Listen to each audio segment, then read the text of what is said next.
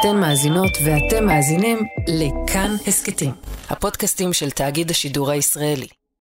אני רוצה שתשמעו שנייה משהו. אני חושב שמהמלחמה הטובה, מה שנקרא, שזה מלחמת העולם השנייה, The Good War, התגלגלנו למלחמה הקרה ואנחנו מתקדמים עכשיו למלחמה הדיגיטלית והכל קשור בהכל. לאיש ששמעתם עכשיו קוראים ערן ניצן. פעם הוא היה סגן הממונה על התקציבים שניסה להילחם במשבר הדיור, אבל בשלוש ומשהו השנים האחרונות הוא כיהן בתור הציר הכלכלי של מדינת ישראל בוושינגטון. זה אומר שהוא ישב שם בשגרירות והיה אחראי לייצג, לקדם, לעבוד בפיתוח מערכת היחסים הכלכלית הרשמית של ישראל עם הידידה הגדולה והחשובה ביותר שלה, אמריקה. אחרי שהוא חזר לישראל, הוא הרים לי צלצול ואמר, תקשיב, תזמין אותי לאולפן. יש לי סיפור לספר לך על המאבק הגדול בין ארצות הברית לסין ועל איפה ישראל נמצאת בסיפור הזה. אז הזמנתי אותו. אנחנו בסיפה של מאה שהיא תהיה בסימן המאבק הטקטוני הזה בין שתי המעצמות, ואני חושב שכל אחד בעולם צפוי להיות מושפע מזה, גם אנחנו פה בישראל. מאבק טקטוני זה לא משהו שנגמר בזה שצד אחד מוריד את היד של הצד השני וזהו. מאבק טקטוני, כמו זה שבין סין לארצות הברית, הוא מאבק שישפיע על החיים של כולנו. הוא ייצור טכנולוגיות חדשות שחלקן ישפיעו על החיים שלנו בדרכים שאנחנו עדיין לא מדמיינים. הוא ייצור בריתות גיאופוליטיות חדשות גם באזור שלנו, והוא עלול גם להיגמר בדם. אז השבוע בחיות כיס, אתם ואני והמלחמה הבאה.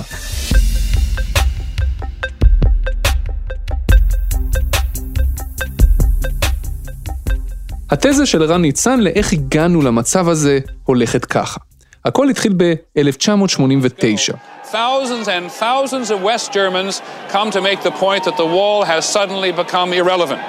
How do you measure such an astonishing moment in history? בתשעה בנובמבר 1989 חומת ברלין נפלה. כמעט 30 שנה היא עמדה על תילה והפרידה בין המזרח למערב. לא רק של העיר ברלין, אלא בין הגוש הליברלי-קפיטליסטי, זה שארצות הברית הובילה מאז מלחמת העולם השנייה, לבין הגוש הקומוניסטי, שהובילה ברית המועצות. כמעט 30 שנה של הפרדה, של שני גושי ענק שהם מתנגשים זה בזה דרך חומת בטון, ואז לילה מופלא שבו תושבי העיר התחילו לטפס על החומה ופשוט לשבור אותה בפטישים, להפיל אותה חלק אחרי חלק, בלוק אחרי בלוק, והופ, העולם הזה נגמר. שנתיים בדיוק אחרי זה, גם ברית המועצות עצמה נפלה. וזהו זה. המלחמה הקרה בין שני הגושים הגיעה לקיצה.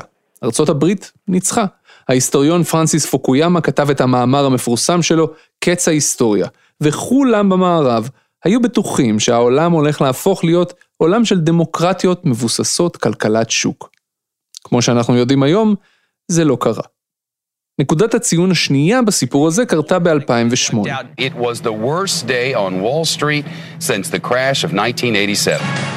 ב-14 בספטמבר בנק ההשקעות האמריקני לימן בראדרס קרס, והמשבר הפיננסי העולמי החל רשמית. מדד 500 החברות הגדולות בארצות הברית, ה-S&P 500, איבד באותה שנה מטורפת 39% מהשווי שלו. ברזי האשראי של הבנקים נסגרו, והם החלו לפשוט רגל בזה אחר זה, שיעור האבטלה זינק, והעולם כולו שקע במיתון עמוק. ישראל נחלצה מהמשבר הזה די מהר, ולכן אצלנו משבר 2008 הוא פחות טראומטי. אבל עבור האמריקאים, ואפילו יותר מזה עבור האירופאים, המשבר הזה היה שבר פסיכולוגי מאוד עמוק. אחרי עשרות שנים של צמיחה ושגשוג, הגיע משבר שכל כולו היה מבוסס על תאוות הבצע ועל החזירות של שכבה קטנה של אנשי וול סטריט, שהמציאו כל מיני מכשירים פיננסיים רעים, שפשוט סיבכו את העולם בברוך ענק. לא במקרה תנועת Occupy Wall Street צצה לא הרבה זמן אחרי המשבר ההוא, ותבעה צדק חברתי חדש. We need an economy for the people and by the people, not by the rich and for the rich. גם בישראל הייתה מחאה כזו, גם במקומות רבים אחרים בעולם. אנשים התחילו להטיל ספק, או לכל הפחות לשאול שאלות קיומיות לגבי עצם השיטה הקפיטליסטית. האם זה טוב כמו שהבטיחו לנו? פתאום ההבטחה של פוקויאמה לקץ ההיסטוריה ולניצחון הקפיטליזם נראתה מאוד מאוד רעועה. סין אגב נפגעה יחסית קל מהמשבר והתאוששה מהר. היא המשיכה לצמוח בקצב גבוה, סוגרת את הפער מול ארצות הברית שלקח לה יותר זמן להתאושש. וחוץ מזה, בין שתי האירועים הללו יש את האירוע המכונן ביותר וזה 2001, שבה סין מצטרפת ל-WTO. ה-WTO הוא ארגון הסחר העולמי, גוף שמורכב היום מ-164 מדינות, בהן גם ישראל. הצירוף של סין בדחיפת ארה"ב, ממשלי בוש וממשלי קלינטון, בנדיבות האמריקאית שבאה ואומרת בואו נחבק את הסינים, בואו, גם בשם אינטרסים כלכליים דרך אגב, היא בעצם הכניסה את סין ואת מיליארד הצרכנים שלה באותה עת לתוך השווקים, והזניקה אותה מ-5,000 דולר של אה, תוצר לנפש ל-10,000 דולר תוצר לנפש היום. זה כבר לא משנה מה האמריקאים כמעט יעשו. זה עניין של שנתיים שלוש, התוצר הסיני יעבור את התוצר האמריקאי. ההצטרפות של סין ל-WTO באמת הייתה רגע מכונן. זה היה צעד שהיה אמור לאותת לבייג'ינג, היי, היי, תקשיבי, את אחת מאיתנו עכשיו, הנה, אנחנו מחבקים אותך. מבחינת סין, זה היה יתרון ענק, שאפשר לה להפוך בהדרגה להיות בית החרושת של העולם. והיא לקחה את ההזדמנות הזו בשתי ידיים, ונכנסה בדלת הראשית לתוך השוק הגלובלי. זו הסיבה שבעשורים האחרונים הכל נהיה made in China. העניין הוא שזה לא עבד בדיוק כמו שארצות הברית והמערב חשבו שזה יעבוד. היד הנעלמה לא פוררה את הקומוניזם או את הטוטליטריות. להפך, היא רק חימשה את סין בהמון המון כסף. ולחרדת כולם, ה prosperity הכלכלי הזה, לא רק שלא מוביל לאיזושהי אה, סובלנות פוליטית, אלא ההפך, יש רדיקליות שהולכת ומתעצמת בסין. הנשיא הופך ומשריין את עצמו לנשיא לכל, לתמיד, המפגינים אה, בבוטות מפוזרים וגם חקיקות סיניות אה, בניגוד להסכם עם בריטניה מועברות באופן כזה שהן חלות גם בהונג קונג. טיוואן מאוימת קשות, בים הסיני יש התגרויות. העוצמה הכלכלית לא מתורגמת לחופש פוליטי, אלא היא מציבה בפעם הראשונה בהיסטוריה. גורם רדיקלי, טוטליטרי ועשיר. אז סין התעצמה והתעצמה ונהייתה כלכלה ענקית, שממש אוטוטו תהיה הכלכלה הגדולה ביותר בעולם. יותר גדולה מארצות הברית, עד כדי שהיא מהווה אתגר כלכלי לארצות הברית. אוקיי, איפה הבעיה פה? למה שלמישהו בישראל או באוסטרליה או בשוודיה יהיה אכפת מזה? העולם כמו שאנחנו מכירים אותו במשך ה-80 שנה האחרונות, מאז המלחמה הגדולה, יכול גם להשתנות. אנחנו עלולים להתגלגל למצב שבו סין, ככוח המוביל בעולם, מתחילה להכתיב גם ערכים שונים ממה שהכרנו עד היום. אם בשלב הזה אתם אומרים לעצמכם, יאללה נו, מה האיש הזה סתם מפחיד אותנו עם תחזיות אפוקליפטיות, אז אני רוצה שתשמעו את הסיפור הזה. קח לדוגמה את uh, הפרשה המדהימה עם ה-NBA. סביב הרוקטס, קבוצת כדורסל NBA מיוסטון, שהמנהל שלה, זה אפילו לא מאמן, מעז לצייץ ש- we are with you, אה, ביחס למפגינים בהונג קונג. בתוך שעות, סין מודיעה שהיא מפסיקה את השידורים של ה-NBA בסין. בגמרים של NBA בשלוש שנים האחרונות יש הרבה יותר סינים שמסתכלים בזמר האמריקאים. המרצ'נדייז שנמכרים, נמכרים הרבה יותר בסין מאשר בארצות הברית. ולכן בתוך 24 שעות, הבעלים של יוסטון מודיע שהציוץ הזה לא היה על דעתו, ובכלל הרבה גורמים שמנהלים את ה-NBA מתנערים את הדבר הזה, ותראה מה קורה פה, אדם שמעז לצייץ את דעתו, פתאום זה האתוס האמריקאי הכי בסיסי, פתאום יוצאים נגדו, כי האינטרסים הכלכליים פה כל כך גדולים. דרך אגב, הרוקס עדיין לא משודרים בסין. כי ההתנסות לא הייתה מספיק כנה ומספיק טובה, עדיין לא משודרים הרוקס בסין, זה, זה דבר פשוט מדהים לחשוב עליו. הסיפור על ה-NBA ממחיש את מה שערן ניצן מזהיר בפניו, שההתעצמות הכלכלית של סין מתורגמת גם להתעצמות תרבותית וערכית. זה נקרא העוצמה הרכה, The Soft Power. איך על ידי השימוש בגודל השוק שלך ובאינטרסים מסחריים, אתה גורם לצד השני פשוט להכפיף את עצמו לנורמות התרבותיות שלך. זה קורה בספורט, זה קורה גם בהוליווד, שמתאימה את התכנים שהיא יוצרת לקהל הסיני, וזה מתפשט גם למקומות אחרים. זה למשל מה שקרה בסיפור של H&M. Western brands are caught in the middle of a feud between China and Western countries, which have imposed sanctions on Chinese officials because of the allegations of forced labor. בחודש מרץ האחרון התחילו להתפרסם ידיעות על כך שחברת H&M וגם חברות נוספות כמו נייקי מודאגות מהשימוש של השלטונות בסין בעובדי כפייה מהמיעוט האויגורי במדינה. זה מיעוט שגר בעיקר בחלק הצפון-מערבי של סין. הידיעות שיצאו באותה תקופה בסין היו על כך שהסינים משתמשים באויגורים בתעשיית הכותנה. כל הסיפור הזה קורה במחוז שינג'יאנג בסין, מחוז שאחראי על 85% מייצור הכותנה במדינה ועל 20% מייצור הכותנה בכל העולם. הסינים, ככל הנראה, מרכזים את האויגורים במחנות עבודה ומעבידים אותם בתנאי עבדות בתעשייה הזו. זה מה שהוביל את H&M ואת החברות האחרות להביע דאגה בעניין, וגם להגיד שהכותנה שהן משתמשות בה לא מגיעה משינג'יאנג. זה לא החזיק הרבה זמן. מה שקרה בסין זה שבמחי יד התפשט בקרב הקהל הסיני חרם כנגד החברות הזרות הללו, בטענה שהן מפלות כנגד תוצרת סינית. והסלבריטיז הסינים שמפרסמים את החברות האלה הכריזו שהם מתנתקים מהם. זו תמי גרוסוולד עוזרי, היא משפטנית וסינולוגית, כרגע נמצאת בהרווארד, ומהשנה הבאה תהיה חברת סגל בחוג ללימודי מזרח אסיה באוניברסיטה העברית. וגם גילוי נאות, היא נשואה לבן דוד של אשתי ואנחנו בילינו יחד לא מעט זמן כשהייתי בארצות הברית. המחאה הספונטנית נגד H&M ששטפה את סין הייתה בעצם מחאה מאורגנת היטב. תנועת הנוער של המפלגה הקומוניסטית הסינית היא זו שטרבנה ושלהבה את הגל הזה. ואחרי זה, זה החמיר. הבעלים של הקניונים הסינים, שמשכירים את השטחים לחנויות H&M וגם לחברות אחרות, כמו נייקי ואדידס, פשוט החלו לסגור את החנויות בזו אחר זו. האפליקציות של הרשת ושל החברות האלה פשוט נעלמו. ענקית האונליין הסינית, עלי בבא, הסירה את כל המוצרים שלהן מהאתר שלה. והלחץ הזה עבד. H&M והחברות האחרות עשו שיקול כזה. מצד אחד, יש לנו חרם צרכני של כמעט מיליארד וחצי סינים. מצד שני, אם ניכנע לכל הסינים האלה, אנחנו עלולים להרגיז את יתר הצרכנים שלנו במערב, שאכפת להם מהדברים האלה. רק שהצרכנים האלה, שיעלבו ויכעסו, הם כנראה לא כל כך רבים, ובעיקר הם לא מאוגדים ויעילים כמו מכונת התעמולה הסינית. אז זה לקח שבוע, עד ש-H&M נכנעה. החברה פרסמה הודעת התנצלות. סין חשובה לנו מאוד, והמחויבות ארוכת הטווח שלנו למדינה נשארת חזקה. אנחנו מקדישים את עצמנו לחידוש האמון והביטחון של הלקוחות, העמיתים והשותפים העסקיים שלנו בסין. ככה נראית העוצמה הרכה של סין. שום דבר בזה הוא לא רך.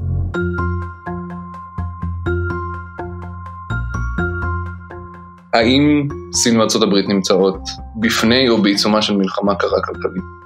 תראה, הן נמצאות בעיצומו של מאבק אה, משמעותי.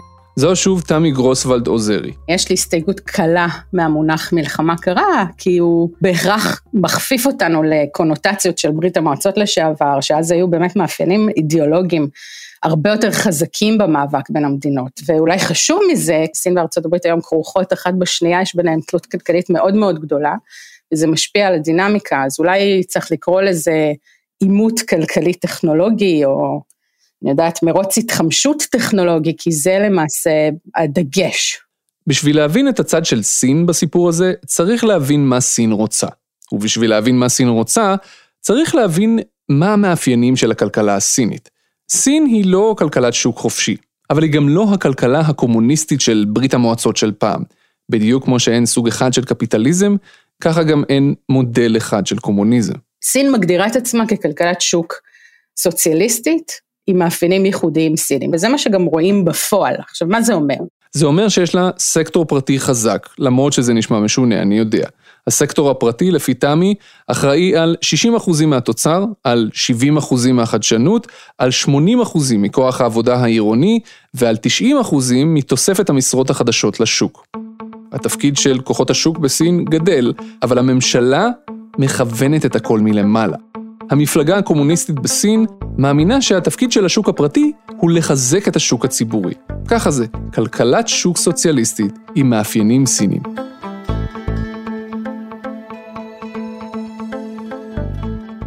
סין לקחה בשתי ידיים את ההזדמנות שנתנו למדינות המערב להפוך לבית החרושת של העולם. כך היא נהייתה מה שהיא היום. אבל היא לא נשארה במקום הזה, היא התקדמה משם כברת דרך משמעותית. אתה טיילת בסין, נכון? אז אתה בוודאי ראית שיש לה את התשתיות המתקדמות ביותר בעולם, כבישים, רכבות, גורדי שחקים, ערים חכמות, נמלי תעופה, הדברים האלה. 2009-2010 כזה, שגרתי בסין, אני זוכרת שהסתובבנו, אני ושמיר, בעלי, בכפרים נידחים אה, בעיר ג'ינחונג, זה עיר על גבול עם לאוס. בכפר הכי נידח שם, לא היו לאנשים טלוויזיות או מכונות בבית, היו מדורות באמצע החדר, רצפה, תנורי חימום, כן, ועדיין לכל אדם במשפחה היה טלפון חכם.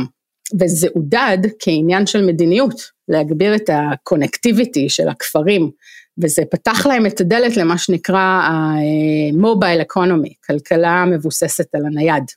חקלאי בכפר הכי נידח היום יכול לקחת הלוואה דרך הטלפון של 200 יואן, 30 דולר.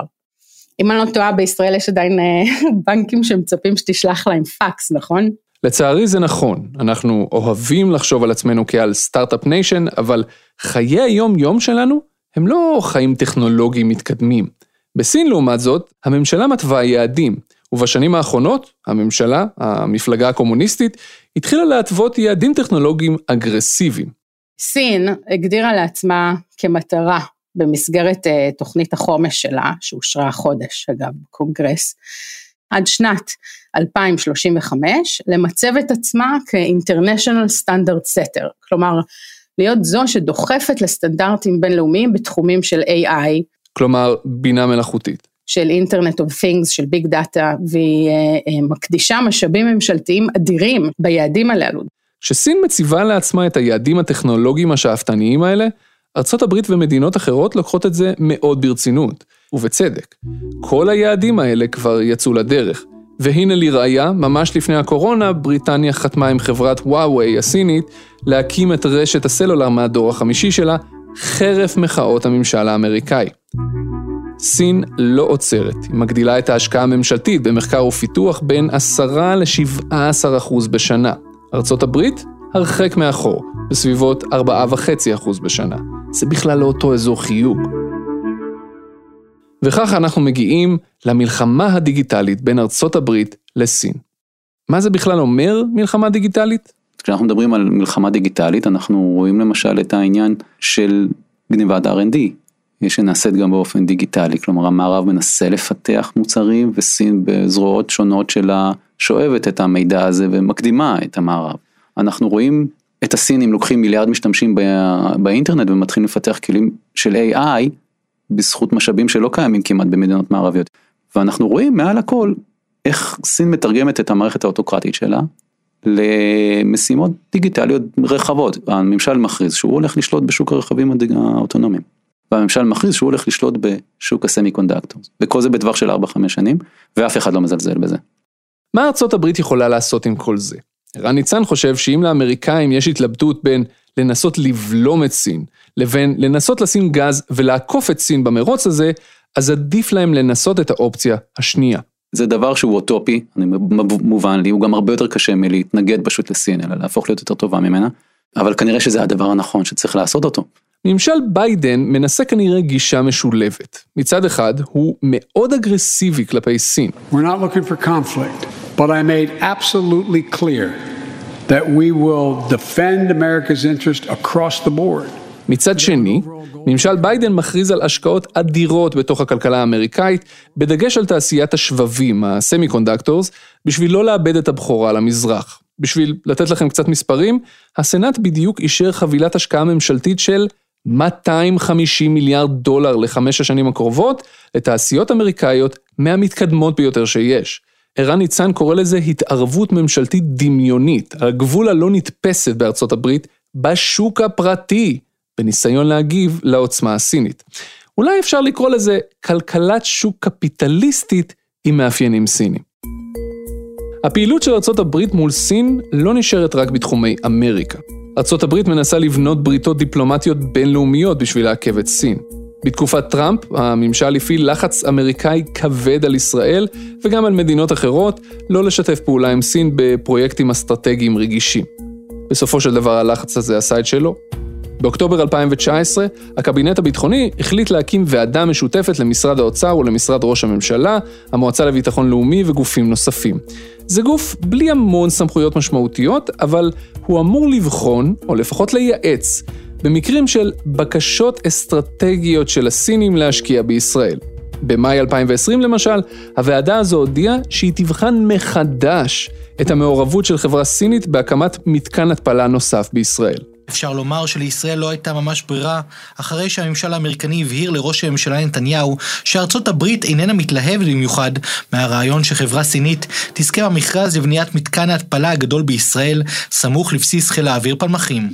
ולפעמים אגב זה קורה גם בלי לחץ אמריקאי, כי מה לעשות, יש פה חשדנות כללית כלפי הסינים, לעתים עד כדי סינופוביה של ממש. למשל, כשחברות סיניות ביקשו לקנות חברות ביטוח ישראליות, כמו פניקס, משרד האוצר פסל אותן, אחרי שקיבל הערכות מגורמים ביטחוניים בישראל, שזה יהיה מהלך מסוכן.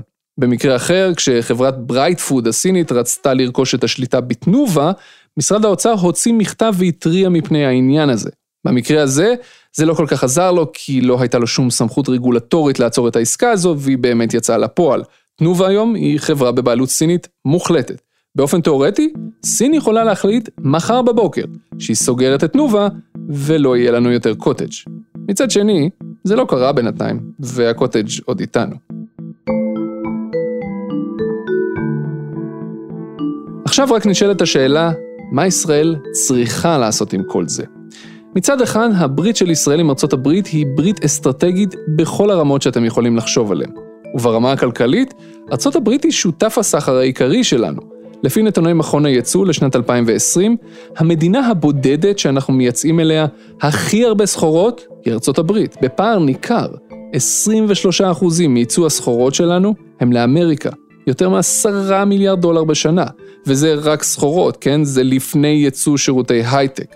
אבל אתם יודעים איזו מדינה נמצאת במקום השני? סין, עם 9% מייצוא הסחורות שלנו כל שנה, 9% שצומחים בקצב גבוה. סין זו לא מדינה שישראל יכולה להרשות לעצמה לא להיות בצד שלה, לא רק בגלל ההקשר הכלכלי, אלא גם בגלל ההקשר הגיאופוליטי.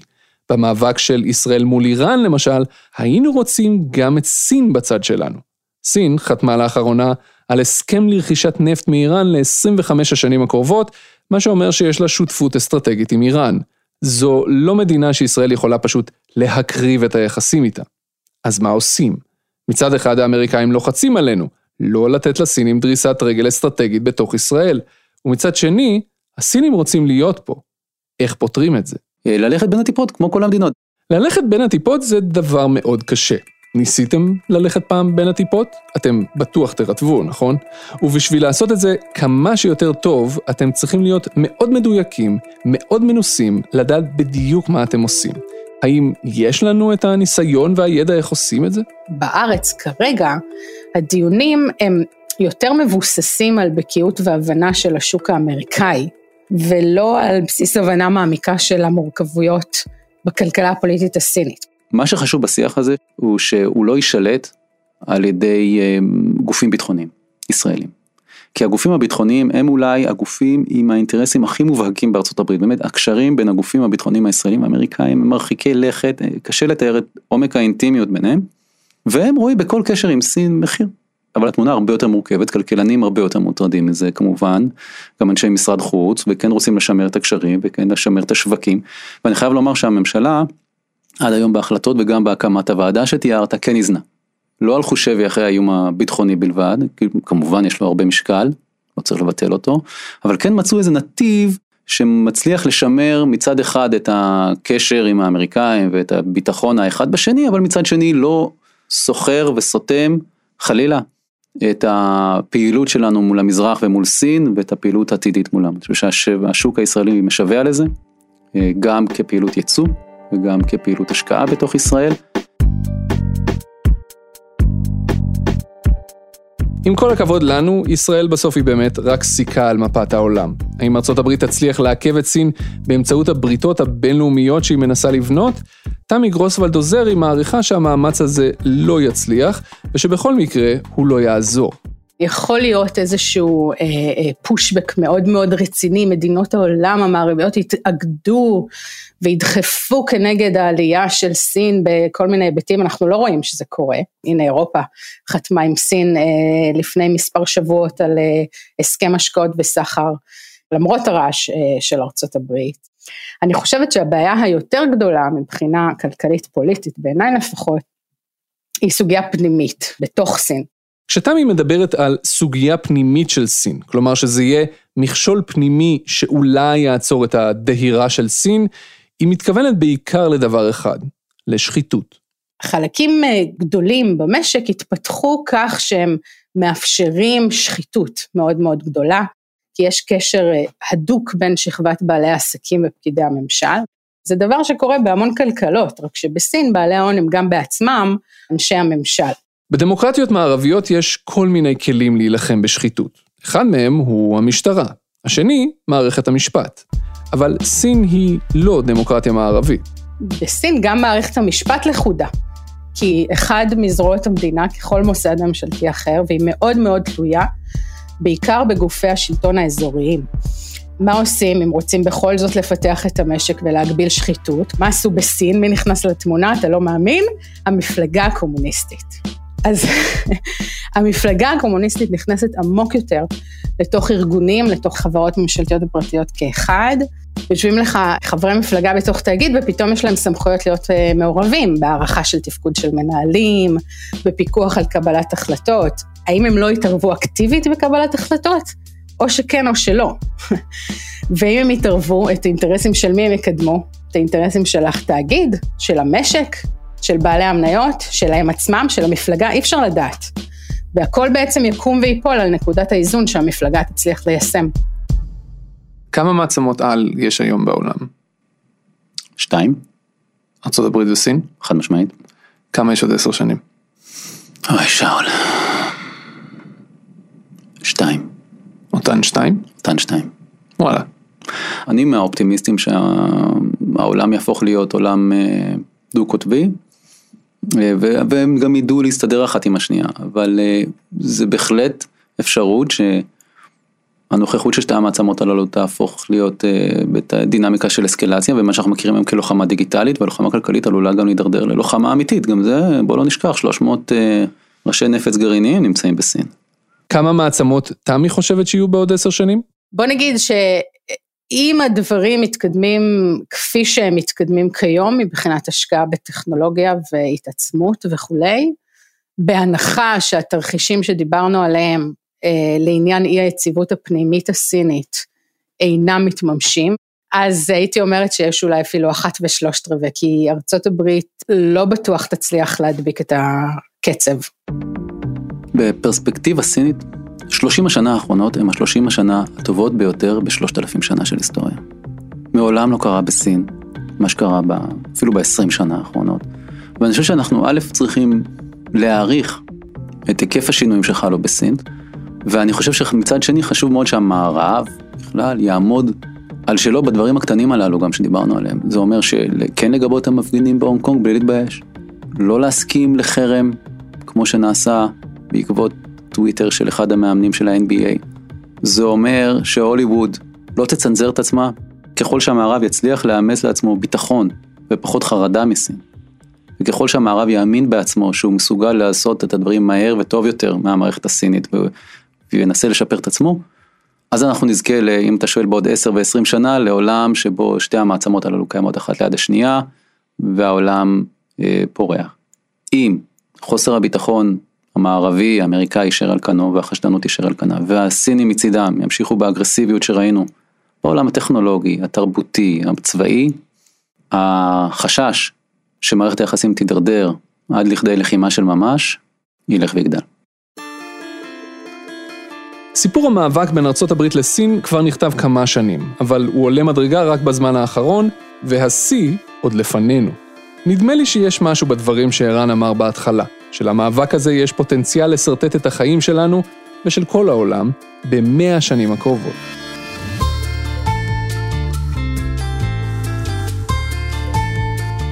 אתם האזנתם לחיות כיס, הפודקאסט הכלכלי של כאן.